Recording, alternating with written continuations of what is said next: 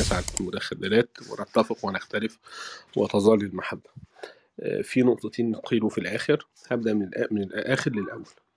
هو إيه؟ أنا النهاردة مش محتاج إن أنا أعرف. أنا عايزكم أنتوا كمتخصصين تعرفوا مع بعض وتقولوا لي. هل ده طرح آه، موجود وقديم؟ فكرة نخبوية المعرفة؟ إن إحنا عندنا في خواص يتحدثوا في قضايا وهذه القضايا لا تطرح للعامة. هذا طرح أنا مختلف معه ولا أتفق معه إحنا النهاردة نتحدث عن إنسان سيسأل أمام الله وحده وفق لما عرف ووفق لما تعلم. لن يسأل لأن الأزهر قال له أو لأن الشيخ الفلاني قال له أو لأن كذا أو كذا. فأنا النهاردة مسؤول إن أنا أبني معرفتي وفق ما أمتلك من أدوات. فكرة إن أنا النهاردة لن يحدث تغيير للسلوك إلا إذا كان هناك في حالة من الوعي والوعي لن يحدث إلا إذا وجدت حالة من المعرفة. فلو أنا النهاردة أراهن على وعي الناس وأراهن على المجتمع يبقى أنا لابد أن أحدث تغيير في وعي المجتمع ومن التغيير في وعي المجتمع اللي أنا لابد أن تكون المعرفة متاحة للجميع. ومن ألف ألف ب في الإصلاح الديني اللي إحنا بنقول لا وصاية لا وصاية. إن أنا النهاردة لما أجي عندي مسألة فيها تعدد لازم إن أنا ك... ك... كمقدم للمعرفة الدينية ما لا أمارس الاختيار ولكن أقول لك أنت اللي تختار في واحد وفي اتنين وفي تلاتة وأنت اللي في أمام الحكم مثلا لو كان حكم فقهي أنت محتاج تختار ما بين دول أنت اللي هتختار استفتي قلبك وأنت الذي ستقوم بالاختيار. النهارده في عندي قضايا فيها خلاف لابد إن أنا أحافظ على أنها قضايا اختلاف.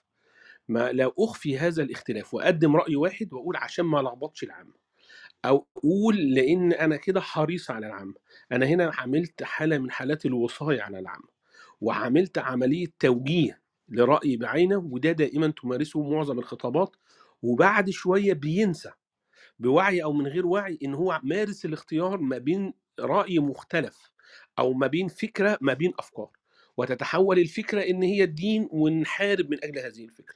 لكن طول ما أنا عندي حالة الاختلاف حاضره وأنا متقبل هذه الحالة مفيش فكرة هتت الفكرة الاخرى مقابلة له ليه إحنا بنزعل من الاختلاف؟ ليه بنظن إن الاختلاف ده ينبغي إن هو يبقى بعيد عن الناس وإن الاختلاف ده سيضر الناس؟ الاختلاف ظاهرة صحية وظاهرة جيدة وهي الأصل بس هي الفكرة الفكرة بس اللي إحنا أهيئ لنا وخيل لنا إن الاختلاف ده هو اللي هيدمرنا إن الاختلاف دوت معناه إن إحنا هنقتتل نقتتل عندما نجعل افكارنا دين لكن عندما نقول بأنها أفكار وأننا نختلف ده شيء جيد جدا فلا بد إن إحنا نعزز الاختلاف. فكرة إن أنا النهارده بروح لفلان اللي بثق فيه وبيقول لي كذا وأتعامل معاه إن هو رد على الشبهة أو إن هو كده أجاب هو قد يكون أجاب إجابة ترضيني. فأنا خلاص اقتنعت. لكن الشخص اللي بيعمل ده له الحرية وده مدرسته وده رأيه شيء جميل جدا. لكن اللي أنا عايز أقوله إن ده مش الحل في كل الأمور وإن ده لو قدم حل في نقطة لن يقدم حل في بقية النقاط.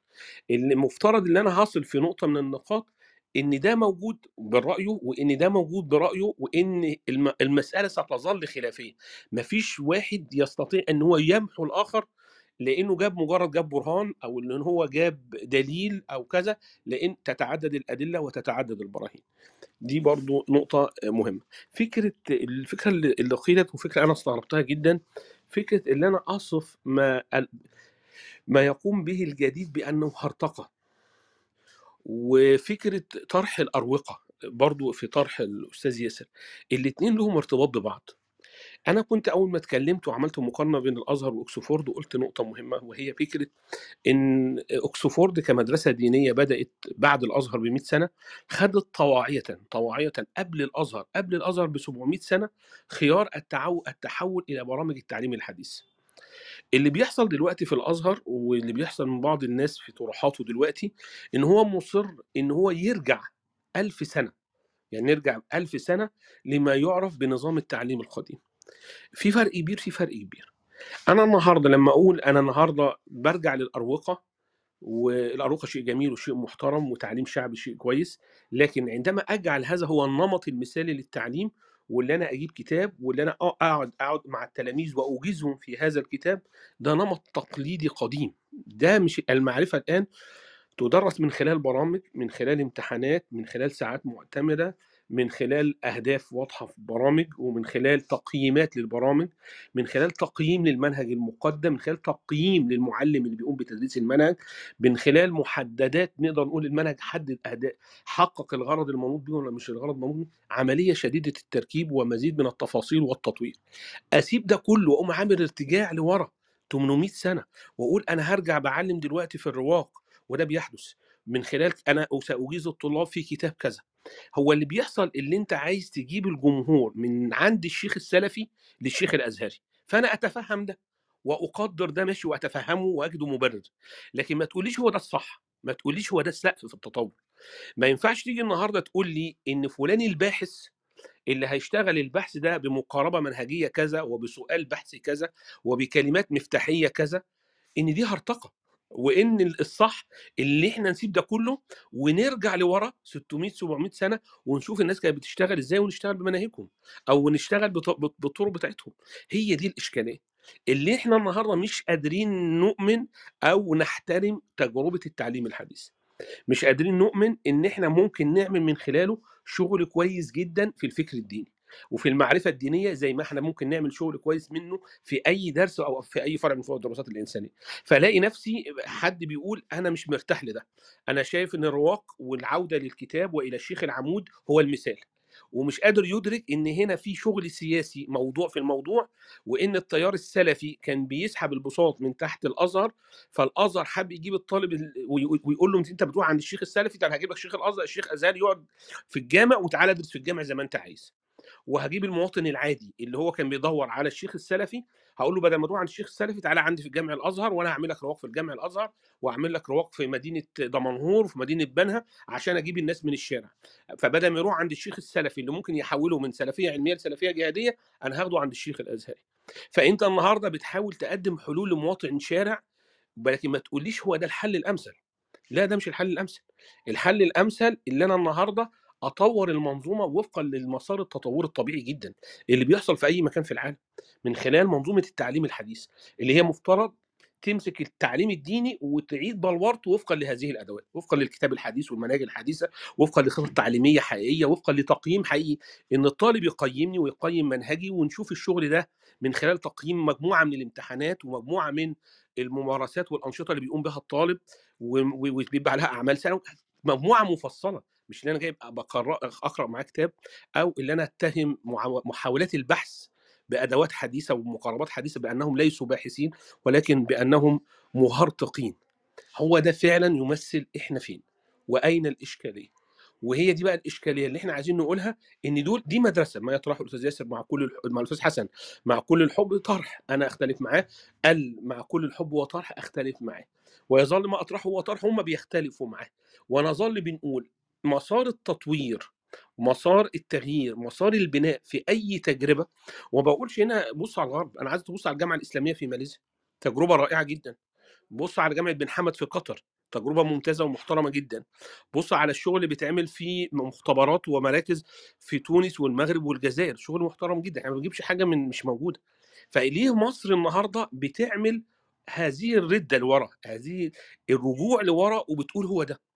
اللي ليه انت ما بتقولش يعني لنفسك إن المشكلة في الشخص إن هو مش عايز يتعلم الجديد؟ إن الشخص ده هو بيستسهل.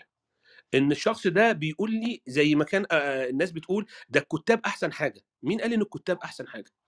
الكتاب عشان إحنا ما كناش نعرف غير الكتاب. لكن الكتاب مش أحسن حاجة. ليه النهارده أنت حد جاي عشان ما يعرفش غير الكتاب عايز يقول لي هو ده الكتاب؟ إحنا مش عايزين مدرسة إحنا عايزين كتاب. فأقوم أنا محول الجامعة الكتاب ده, ده, ده إزاي أحول الجامعة الكتاب وأقول إن الكتاب لما الجامعة تبقى كتاب هتبقى أحسن جامعة في الدنيا؟ من الذي يقول هذا في العالم كله؟ أنت عايز تتماهى مع التيار السلفي ومع المسجد؟ شيء رائع. اعمل بقى قاعات التدريس بتاعتك داخل الجامعة مفيش أي مشكلة خالص عشان تتماهى مع التاريخ ومع عبق البعد الروحي بس اعمله بنفس الأدوات لكن ما ترجعش تعمل عملية إقراء لكتاب اقراء هنا بمعنى قراءة قراية ونقعد نوضح معاني الكلمات وأعطيك إجازة وأجمع مئات وآلاف الطلبة واقول لهم ده التعليم وهو ده المنهج. ده شيء تاريخي إحنا المفروض تجاوزناه من حوالي 70 سنة والعالم تجاوزه من 700 سنة. أنت دلوقتي بترجع له تاني. لو أنت بترجع له بوعي وعارف اللي أنت بتعمل ده سياسيا عشان أنت في حالة مراوغة مع الخطاب السلفي اعمله بس تبقى عندك وعي بده. لكن تعمله وتقول لي ديت ده ده التقدم وده التطور وده الصح ده في مشكلة كبيرة جدا في خطورة هنا. دي حاجة. الحاجة الثانية ما ينفعش ابدا ابدا إن حد يقول للناس اسمع مني أنا بس لأن مش هيحصل ومش هتبقى حل. لازم الناس تسمع ولازم الناس تختار. الناس هتغلط تغلط. لا نمارس الوصاية على أحد ولكن نساعد الناس إنها تطور أفكارها تطور تطور وعيها. وكل المحبة وكل التقدير للجميع يعني.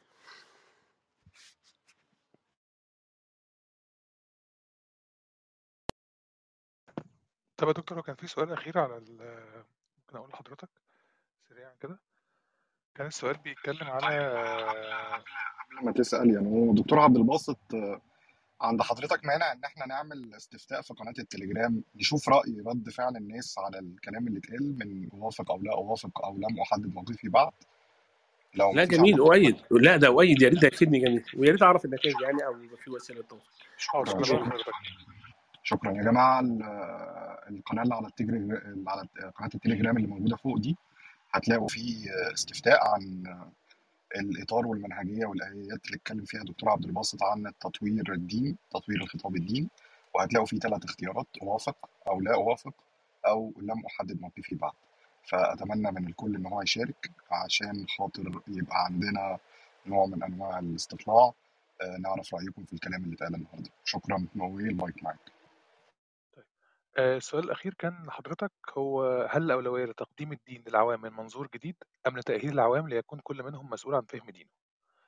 آه، تاني حاجة الناس اللي موجودة اللي هتخش على القناة في فوق link في فوق كده ثلاث لينكات الناس اللي حابة تتابع لقاء بره الكلاب هاوس هيلاقوا في قناة يوتيوب وهيلاقوا في كذا بودكاست اللي حابب ممكن يبقى يعمل subscribe على قناة اليوتيوب أو على البودكاست لو حابب يسمعهم أو ممكن بعد شوية وقت اللي حابب يعني إن هو يسمعهم يرجع يسمع الغرفة لو جوه كلاب هاوس لو في حاجة تانية من التعليقات ممكن في فوق حاجة اسمها وضع الأسئلة يحط كومنتات شكرا جدا ليك وشكرا عبد الباسط على وقت حضرتك. طيب أنا هجيب على السؤال ده واسمح لي أعمل ملخص للغرفة أو اللي أنا قلته في الطرح بتاعي في ثلاث دقايق لو ممكن بشكل مركز في واحد اتنين تلاتة. اللي اللي أنا عايز أقوله ده سؤال كويس اللي حضرتك قلته ومهم جدا. بص يا جماعة أنا مش بقول لك تعالى نعمل تحديث للفكر الديني عشان الحداثة عايزة ده اللي بيقول لك كده أنا ما بقولش ده إطلاقا.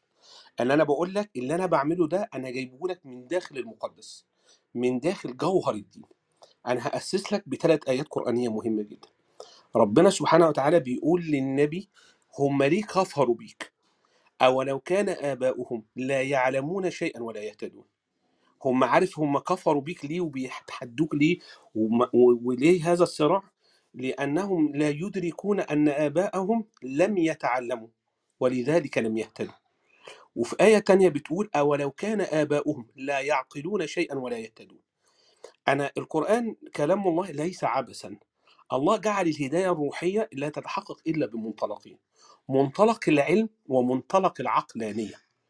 وكانت إشكالية النبي مع الكهان وأقول لك أن هناك كهانة في كل عصر. كل من. كل من يدعي أنه يمتلك الفهم الصحيح وأنت لا تمتلك فقل له أنت كاهن.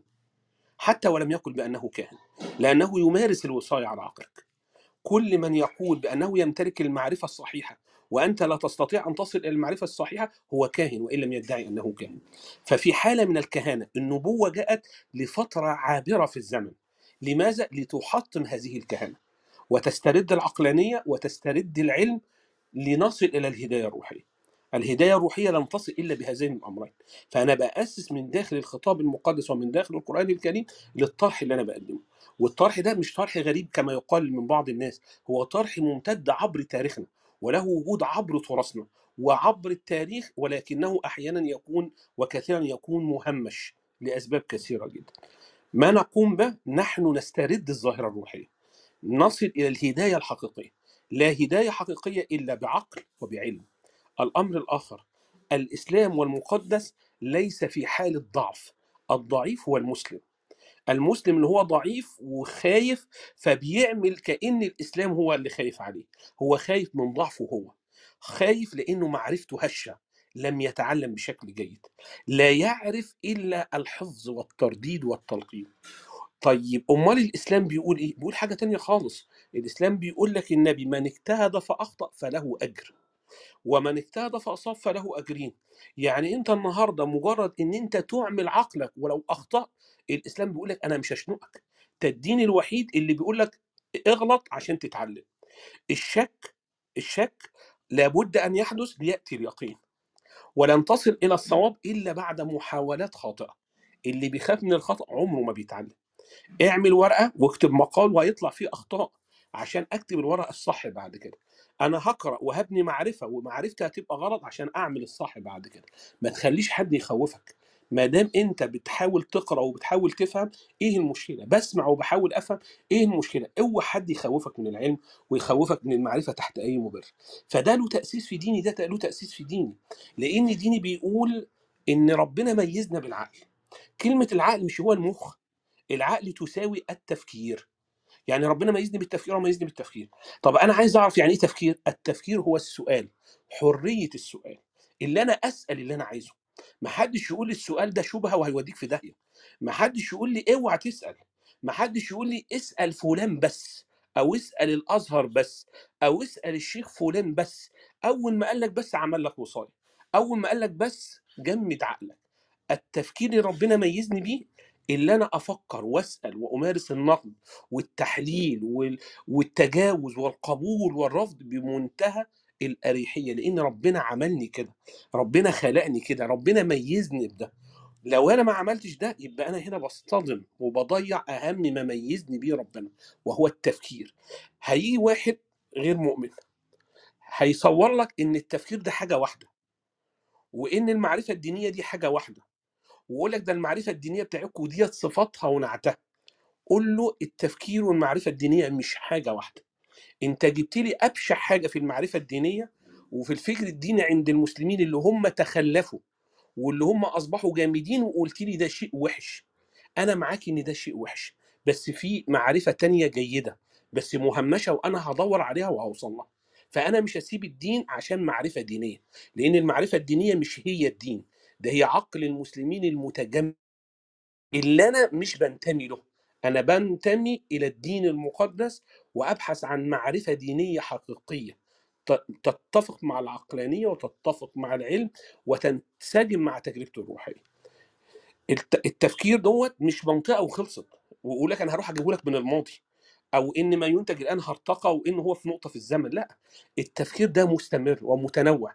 هتلاقي في الماضي حاجة حلوة وحاجة وحشة وهتلاقي في الحاضر حاجة حلوة وحاجة وحشة. سيظل التفكير متنوع سيظل التفكير أحيانا يصيبه الجمود ويصيبه التطور لأن هو عملية مش ثابتة عملية متنوعة ومتغيرة.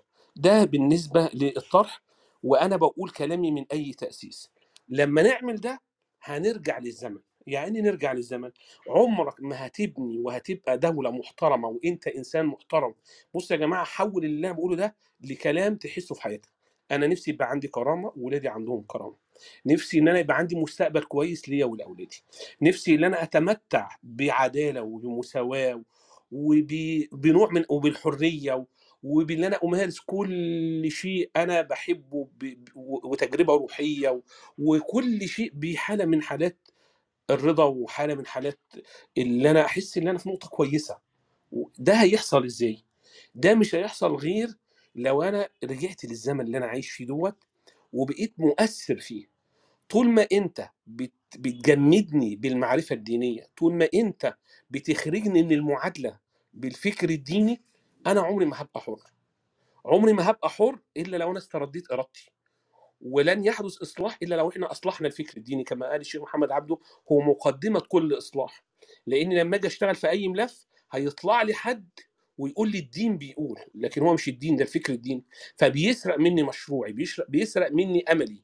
بيجي حد تاني سياسي يوظفه بيجي حد تالت يعمله. أنا لازم أسترد إرادتي واسترد فكري وما أخليش حد يوجه ده لأنه هو بيجهض وبيدمر مستقبلي وأملي في الزمن. أنا آه فعلا لابد إن أنا أبقى ابن الزمن وابن اللحظة نعم لأن ربنا عمل الدين عشان يخدمني عشان يريحني. عشان يعالج مشكلاتي عشان أسترد قوتي وأبقى فاعل في الزمن مش مسلوب الإرادة. فأنا النهارده مش منفصل عن زمني أنا لن أعود إلى الزمن إلا إذا مارست الإصلاح. فمش معنى ده اللي أنا بقول إن ال- الحداثة مش مهمة وإن الزمن مش مهم. الحداثة بمعنى التجديد الحداثة بمعنى العقلانية الحداثة بمعنى النقد بمعنى الإبداع هي دي الحداثة.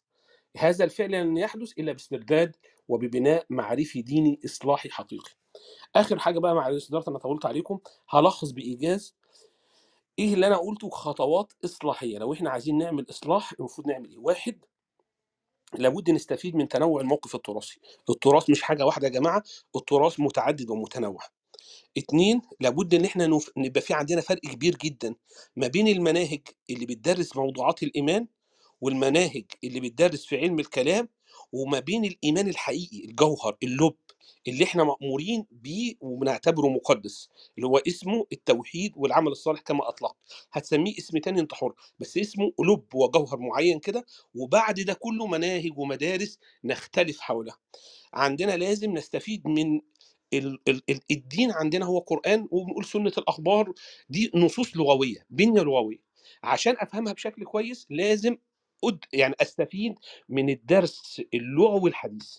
كل ما أتى في الدرس اللغوي الحديث كل ما أفهمه وأهضمه كويس وأستخدمه هنتج معرفة جيدة بالقرآن هنتج معرفة جيدة بالفقه جيدة بالتراث جيدة بالسنة لأنها كلها بنية لغوية. كيف سأتعامل؟ لابد أن أتعامل من خلال المدخل اللغوي الحديث ما انتهت إليه الدراسات الحديثة من الخطأ إن حد يختزل تكوين المعرفي في فتاوى.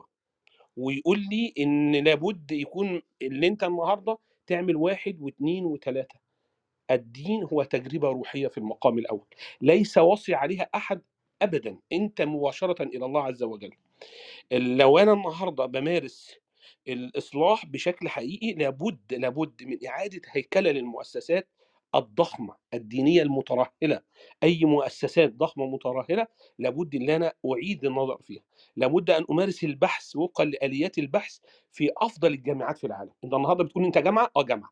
تعال اشتغل لي بحث معرفي وفقا لأفضل مؤشرات البحث في أي مكان في العالم. ما تجيش تقول لي أنا استثناء. أنت بتنتج معرفة في الدراسات الإنسانية دينية الفكر الديني تحت الدراسات الإنسانية. شوف الجامعات في العالم بتشتغل إزاي واشتغل بنفس الأدوات وما تعملش استثناء وما تعملش ارتداد للخلف. مهم جدا اللي أنا أسأل نفسي فين مشاريع الإصلاحيين. الناس اللي عاشت عمرها زي رفاعة الطهطاوي وقالت البوابة هي الترجمة. أين الأزهر من الترجمة؟ الناس اللي عاشت مشروع الإصلاحي وبتقول لا للتقليد. أين نحن من لا للتقليد؟ المشاريع الإصلاحية دي هي اللي هتبقى كاشفة. إحنا بنتحرك ولا بنتحركش؟ آه، فكرة إن أنا يكون عندي مركز للدراسات والبحوث ومركز للتعليم والتدريب وكل واحد منهم يتسم بحالة من الاستقلال وبيبتعد عن حالة من حالات إن إن هو يعني يبقى خاضع وإن هو يبقى موجه وإن هو لازم يقول كذا وما ينفعش ما يقولش كذا ويدرس كذا وما ينفعش ما يدرسش كذا هذا لا يمكن ابدا إن هو يكون مراكز مستقلة. دي اللي أنا كنت عايز أقوله وأنا شاكر جدا وآسف مرة أخرى. للإطالة. لا خلاص دكتور. طيب هو التصويت شارك فيه لحد دلوقتي آه، 26 شخص. نتيجته 65% نعم موافق. 19% لا أوافق 16% لا محدد بعد عموما أعتقد إن هو بعد شوية وقت ممكن يكون في حاجات أكتر وكده. ولو في نتائج تانية هجيب لحضرتك نسخة أو حضرتك حتى لو صوتت على التليجرام هيبان عند حضرتك. ماشي شكرا جدا ليك وشكرا لكل الناس آه، اللي شرفتنا وشكرا لحضرتك يعني. إحنا هنقفل الغرفة دي دلوقتي وإن شاء الله في لقاء آخر. شكرا جدا الباسط شكرا جزيلا. نويم شكرا أحمد. شكرا دكتور أحمد. شاكر جدا للناس الموجودة. نورتوني وأسعد دايما بالنقاش والحوار. كل المحبة وكل التقدير شكرا جدا. سلام عليكم.